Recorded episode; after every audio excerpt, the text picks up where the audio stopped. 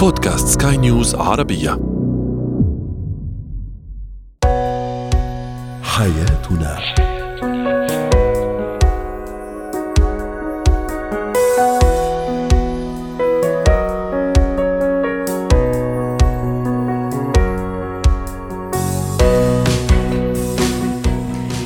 مستمعينا الكرام أهلا بكم معنا إلى حياتنا فضاؤكم اليومي الذي يعنى بشؤون الأسرة وباقي الشؤون الحياتية الأخرى والذي يمكنكم الاستماع إليه عبر منصة سكاي نيوز عربيه dot com slash podcast وباقي منصات سكاي نيوز العربية الأخرى. شاركونا عبر رقم الواتساب 00971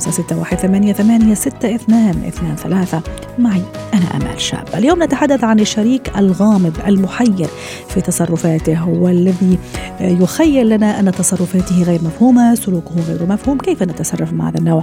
من الأزواج والزوجات أيضا كيف نكون أصدقاء جيدين لأبنائنا؟ وأخيرا عندما نبالغ في الإتيكيت.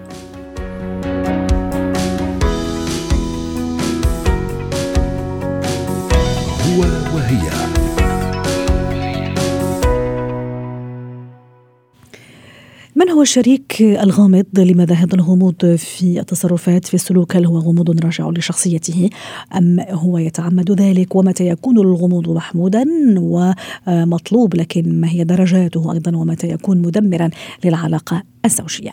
للحديث عن هذا الموضوع رحبوا معي بالاستشارية النفسية والأسرية أستاذة لما الصفدي ضيفتنا العزيزة يسعد أوقاتك أستاذة لما. ماذا يعني شريك زوج غامض أو زوجة غامضة؟ الشريك الغامض هو الشريك اللي بأغلب الوقت ممكن نطلق عليه صفة الصمت والشريك اللي هي بتكون حياته غير واضحة. يعني نحن بنعرف في الحياة الزوجية بعض الخصوصية أحيانا بتكون تختفي وأحيانا حتى كل مفهوم الخصوصية يختفي. فالشريك الغامض هو دائما بحب يكون في فاصل ما بينه وبين شريكه. هذا الفاصل بيضمن له مساحة كبيرة من الحرية ومن تفاصيله الحياتية اليومية حتى الشريك ما بيعرف. يعني أعطيك مثال. لو أنا سألت مثلا زوجة عن أنت بتعرفي مثلا زوجك لو عنده مثلا مبلغ من المال أنتم عاملينه كرصيد تقول أنا لا أدري. م. لو أنت بتعرفي مثلا زوجك تفاصيل عمله بالتفصيل بتقول لا أدري.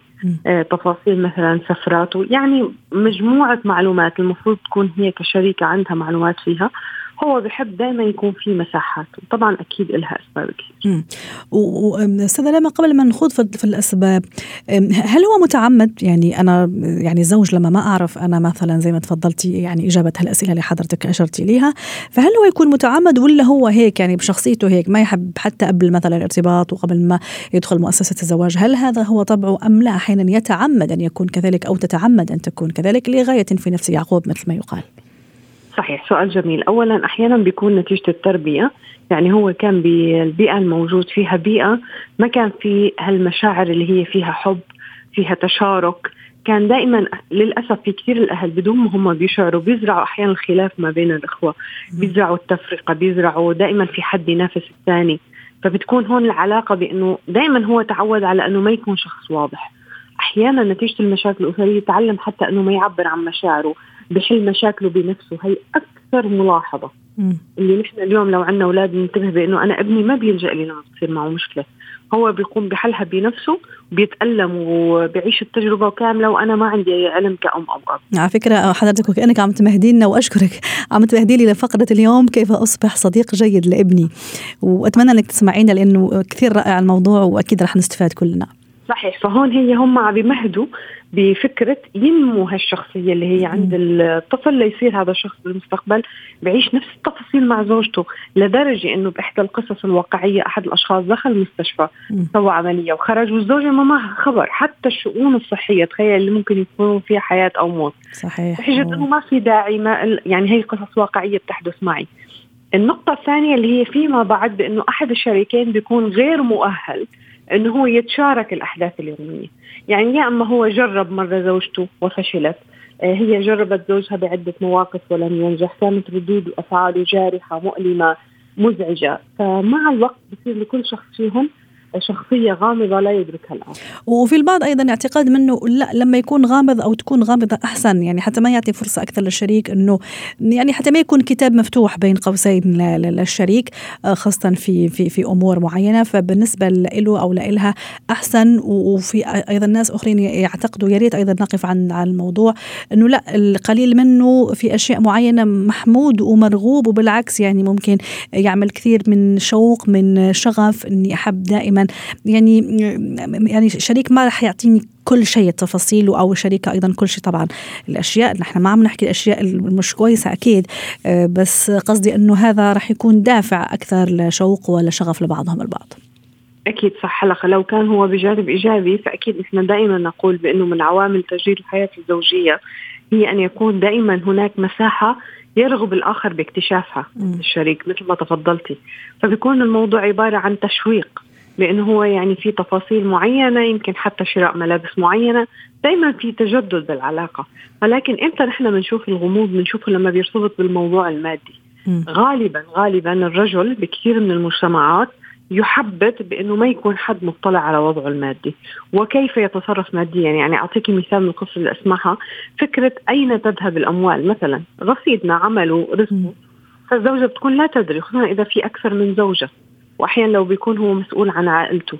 فأحيانا الزوجات ممكن يكون يعني ممتعضات من فكرة بأنه أنا ليس لدي معلومات لو حدث ما حدث ماذا نملك؟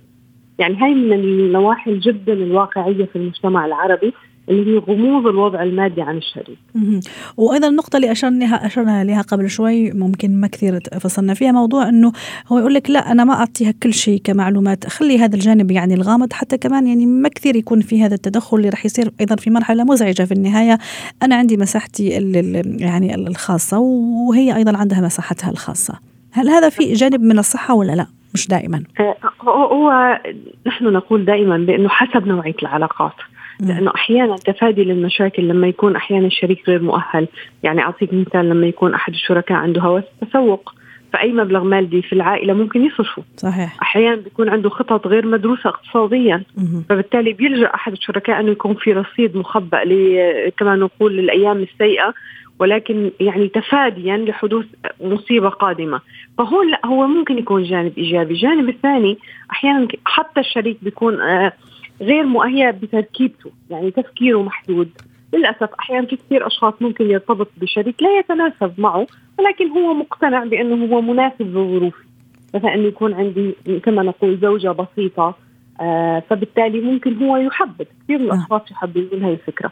هون أحيانا يكون لا له جوانب إيجابية. مع العلم بأنه دائما الزواج هو ليس فقط عقد على ورق وليس هو عبارة عن أنجاب أطفال هو تشارك صحيح. يعني هو تشارك بالأحلام وبالطموحات وبالأهداف صحيح. وبالمصاعب وبالأحزان. أبسطها لما شريك ممكن يعمل عمل جراحي بدون زوجته ما تدري. أو ممكن يكون عنده مشاكل في العمل كثير كبيرة يخوض كل الألام بنفسه لأنه ليس هناك شريك يساعده في هذه الأوقات السيئة. فبالتالي لا العلاقة بحد ذاتها فيها مشكلة. رائع. حتى نختم أستاذة لما إذا عندي هذا النوع من الأزواج أو الزوجات يعني غامض أو غامضة آه، وفعلا عم يزعجني أو تزعجني آه، في سيروره العلاقة بشكل عادي و... وانسيابي خلينا نقول، كيف الطريقة أعطينا كذا خطوات عملية وباختصار لو سمحتي. آه، صحيح اولا أول نقطة بأنه أنا لو عندي شريك غامض سأبحث عن طفولته وكيف الطريقة اللي تربى فيها وقارنه بين إخواته كيف إنه هل هي فعلا أسلوب عائلة عندهم النقطة الثانية أنا أسأل نفسي هل أنا اللي دفعته ليكون غامض؟ يعني هل أنا نقطة ممتازة أو أنا شديد الانتقاد؟ هل أنا شخص لا أتعاطف؟ هل أنا شخص ألوم؟ هل أنا شخص أشمت؟ يعني تخيلي كل هاي المسميات تحدث في الواقع بالقصص اللي أراها فإذا بالتالي أنا أراجع نفسي وأكتشف ربما فعلا كانت الزوجة لو تغيرت أو الزوج تغير لكانت العلاقة بنمط مختلف رائع شكرا لك أستاذة لما صفدي الخبيرة الأسرية والنفسية ضيفتنا العزيزة من دبي وأتمنى لك يوم سعيد. زينة الحياة.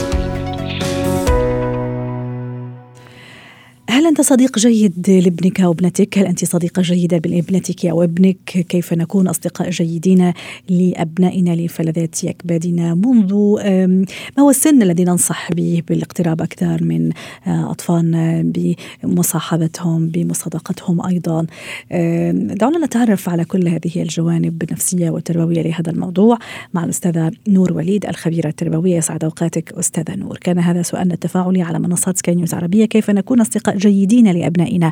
دعيني أستعرض مع حضرتك ومع السادة المستمعين بعض التعليقات. فاتن تقول أهم خطوة نعطيهم الأمان ونعطيهم المجال ليفضفضوا عن اللي بداخلهم أو يفضفضوا عن أي موقف حصل معاهم. وما ننسى أنه نوجههم ونرشدهم.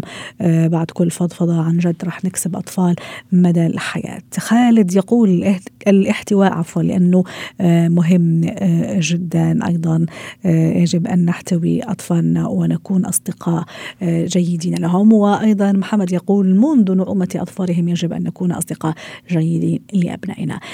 ممكن البعض يسمعني يقول الكلام جميل حلو لكن تطبيق أحيانا بجد شوية صعوبة في التطبيق. ممكن أنا عقليتي غير تفكيري غير قناعاتي غير أيضا. تربيتنا بطريقة والآن جيلنا بطريقة أخرى الجيل الأطفال يعني هذا بطريقة أخرى. كيف أكون صديقة جيدة لأطفالي أستاذة نور؟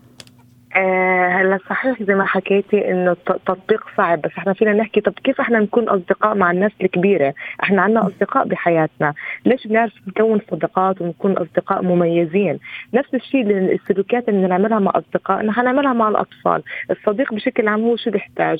بيحتاج إنه يحتاج إنه يكون عنده سند تطوير، دعم، اتخاذ القرارات، آه نحمي أصدقائنا من آه، العنف الجسدي أو النفسي أو العاطفي، نشاركهم بأحلامهم نشاركهم بأسرارهم ما يكون في بيناتنا حدود نناقش نحس بالراحة والأمان.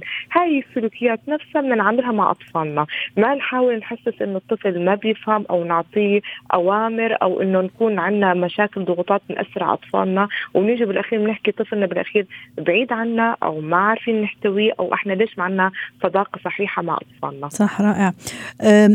شو السن أستاذة نور اللي ممكن أنا يعني أبتدي فعلا أني أربط وأنسج هذا الخيوط يعني على اعتبار أنه بدأ إدراكه يتوسع بدأ يفهم أكثر بدأ يستوعب أكثر ما هو السن اللي فعلا لازم أنا أبتدي أبني هذا العلاقة علاقة صداقة مع بنتي أو أو أبني؟ هي الصداقه شعور. ففيك نقول الطفل من اول من خلق أول يوم هو بياخذ أول شيء بيبدأ بالحب والأمان والعاطفة. هي هي تكون بكل المراحل بس بيبدأ من أعمارهم بيكون بدهم حب واهتمام وعاطفة ولعب. بعد ثلاث سنين بيبدأ بالحوار بصير في لغة حوار. وهون بدنا نحكي أكثر إنه الطفل عموما ممكن ما يعرف يكون كلمات أو تركيبة كلام صحيح بس إحنا لازم نفهم شغلة إنه هو فاهم علينا. فإحنا بس مش عارف يعطي الجواب الصحيح أو الجملة اللي بده يوصلها. فإحنا لابد إنه ندرك إنه الطفل لازم يكون بيناتنا عاطفة وحوار ونقاش وما نضحك على والتعاطف على أي قصة بتدور معاه بحياته. خلينا نحكي من بعد الأربع خمس سنين حيفوت المدرسة. ممكن يرجع زعلان إنه آه، صار أيوه هذا اللي كنت راح أحكي أستاذة نور واطلب منك. يا ريت تفصلينا في الموضوع. شو الحوارات؟ شو العبارات؟ شو الجمل؟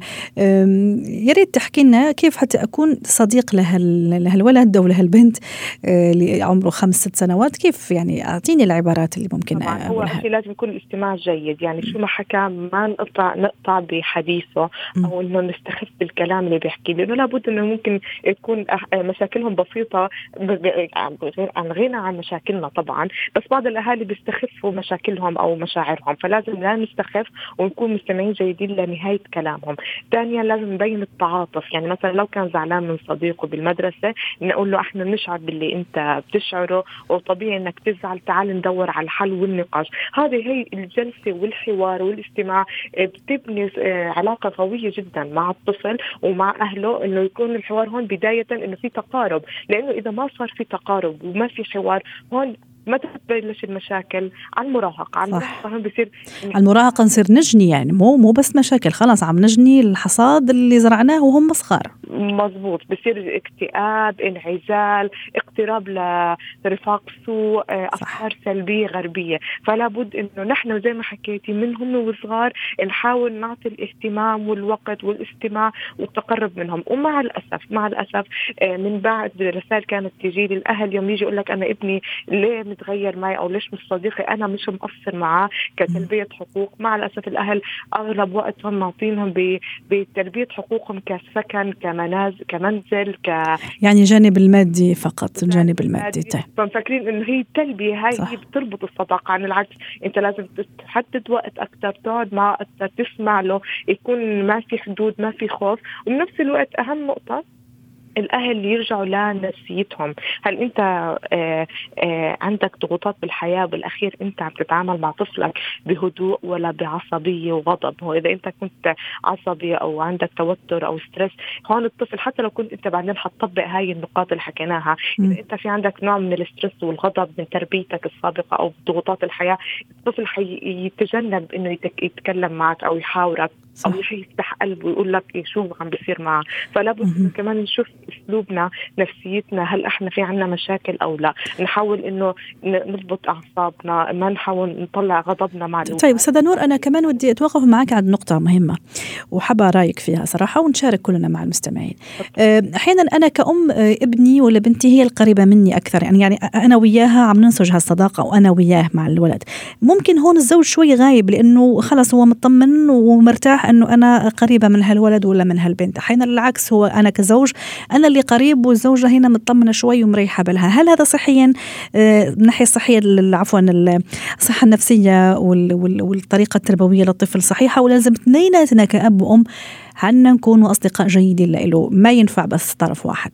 طبعا لازم إذا الأم والأب عايشين بنفس البيت ومجتمعين دائما مع بعض لازم يكون الصداقة مرتبطة مع بعض.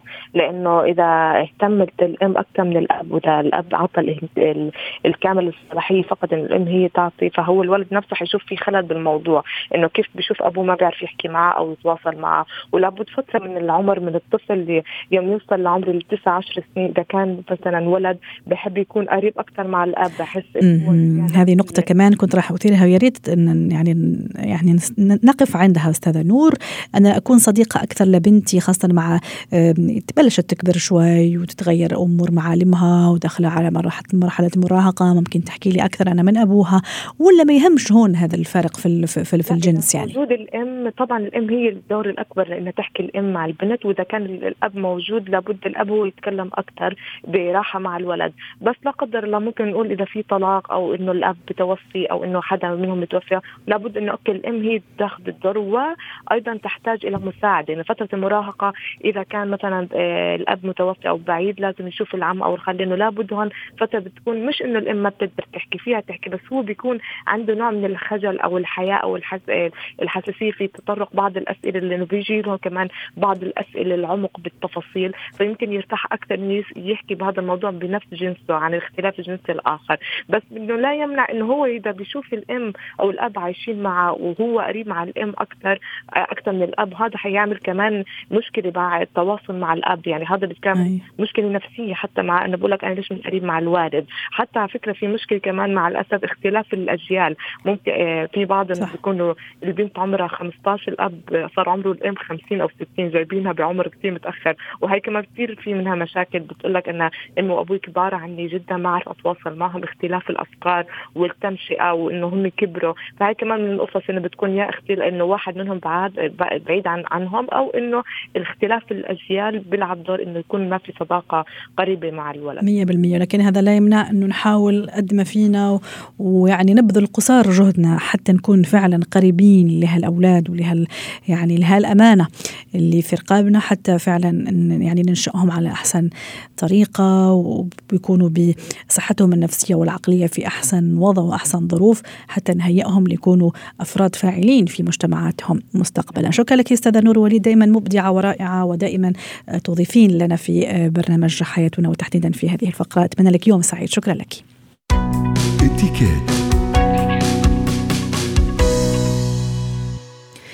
معروف إذا زاد الشائع عن حد انقلب ضده حتى إذا كان يتعلق الأمر بالاتيكيت والذوق والتعامل و وهذا هو موضوعنا اليوم. تحدثنا في حلقات كثيرة عن الاتيكيت في يعني في في مواضيع وفي جوانب حياتية مختلفة.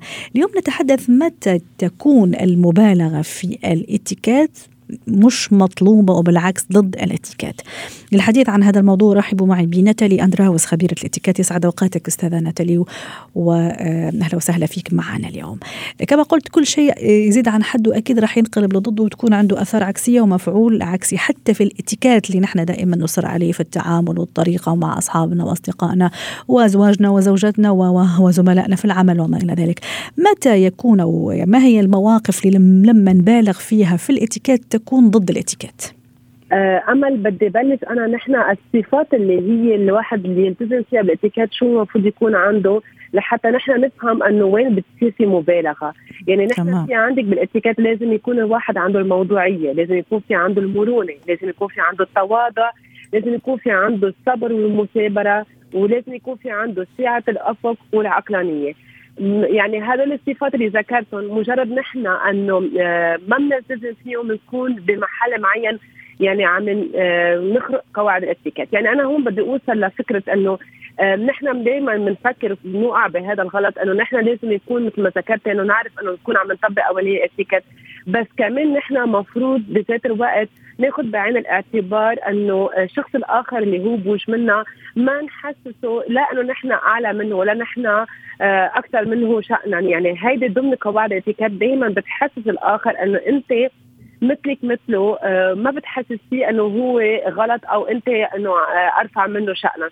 من هون نتيجة إنه الصفات اللي ذكرتها إنه المرونة الواحد لازم يكون في عنده مرونة محل ما بيكون متواجد. يعني إذا كنت أنت متواجد بوضع معين بدك تشلحي هدول بسموهم الصفوف. يعني نشلح الصفوف ويعني نخطط بالوحل لحتى أنت تحسس الآخر إنه أنت آه مثل ليك مثله. يعني كمان هون الاتيكات كثير بتشدد إنه يكون في نوع من الميرورينج اللي هي بتعملي أنت ال ال كأنك مراية لشخص آخر لا حتى يحس حاله إنه هو شبيه لإلك وانت منك أفضل منه ولا حتى يرتاح لك. هيدي كثير إنه مهم نركز فيها بالاتيكيت. أكيد كمان التواضع اللي هو كثير أساس بنعرف إنه نحن وقت تكوني انت بتصير يعني بتتماشي مطرح ما انت بالوضع الموجود فيه عمل فبالتالي هون الناس حتحبك. يعني أنا هون أه بدي أقول إنه مثلا كمان بالنسبة لموضوع الأكل. أه في ناس بيعتبروا إنه استخدام الشوكه والسكين بكل أنواع الأكل. هون أنا بدي أرجع أقول إنه أه مش كل أه ما بتكوني موجودة وين ما كان إنه بدك تستخدمي الشوكه والسكين. في أيام حسب الحضارة حسب الموقف حسب الأكل. كله هون بده يتبع أنت مطرح ما أنت موجودة. جميل. فإنه إذا أنا قاعدة بجلسة عربية ما رح أمسك الشوكة والسكين آكل بالشوكة والسكين آه إذا يمكن قاعدة آه بين إنه آه ناس كبار بالعمر بالكرة آه، وهن عندهم طريقة أكل معينة أنا مفروض ألحق الطريقة اللي هن عم ياكلوها جميل. افرض أنا حالي بطريقة شوي بتكون يمكن مزعجة لهم هن مش معودين عليها. أيوه على ذلك على سيرة المزعجة نتالي أحيانا وحكينا مرة ما بعرف إذا كنت أنت معنا حضرتك ضيفة كريمة في لما حكينا على اتيكيت الاعتذار. الاعتذار له له اتيكيت وله يعني ذوق وطريقته. لكن أحيانا نشوف المبالغة كمان في الاعتذار كثير كثير يعني وحتى مواقف ما تستاهل وما تستحق انه أعتذر فيها. هذه أيضا تصور مش حلوة يعني ضد الاتيكيت يعني. صحيح. آه، من إحدى الأمور مفروض آه، والمجاملة أيضا ناتالي رح نضمها مع مع الاعتذار المبالغ فيه. ميرسي ميرسي لك لأنه هذول النقطتين كثير مهمين. آه، إن كان الاعتذار هو مفروض تعتذري فقط فقط برجع بشرد على كلمة فقط بوقت بتكوني فعلا أنت مغلطه يعني بقصص يعني بسيطة ما في هذه كلمة السوري صارت كلمة كثير مبتذلة. كلمة إنه بعتذر وسوري كثير صارت كلمة مبتذلة صارت محط لسان عند الناس. دائما بيصير الاعتذار لازم حتى يكون في له قيمه الاعتذار لازم يصير فعلا بالوقت المناسب وقتها فعلا بتكوني أنت مغلطه وهون ساعتها المفروض تعتذري. بس إذا في مثلا يمكن آه في آه، كلمة أنه آه، يعني أنا ما زلنا نستخدم كلمة السوري في نقول أنه اكسكيوز يعني هذا أنا بالإذن منك يعني كلمة بالإذن هي أفضل ما نقول نحن بعتذر. يعني أنت تاخذي ممكن الإذن من الشخص الآخر آخر هو بطريقة أفضل بكثير ما أنت تقولي له سوري أنه تستعمل كلمة الاعتذار. وبالنسبة للمجاملات أنا آه، دائما بنقول نحن بالاتيكيت أنه إذا ما عندك شيء حلو تقوله ما تقوله. بس كمان إذا الكلمة مش صادرة من القلب وطالعة بطريقة فعلا إنه جدية وهي فعلا إنه موضوعية مثل ما اللي ذكرتهم كمان واحد أفضل ما يعطيها. يعني أنا في أشوف شخص هو يمكن ليس بالجمال كجمال بس إنه لابس شيء حلو. مش ضروري أقول له أنا جماله. هذه بتبين كثير مصطنعة. واحد بيعرف إنه يعني آه هذا بنوقع فيها يعني جمالك جماله بس انت بتستخدم مثلا ثيابك حلوين آه طالتك حلوة. يعني في في مكانها المناسب وفي توقيتها المناسب حتى لا يعتبر مبالغة ممكن حتى ممكن نجرح للتاملق ولهذا أيضا يتعارض مع الاتيكيت. ناتالي اندراوس أسعدتينا اليوم. شكرا لك وأتمنى لك يوم سعيد. كنت معنا من بيروت خبيرة الاتيكيت.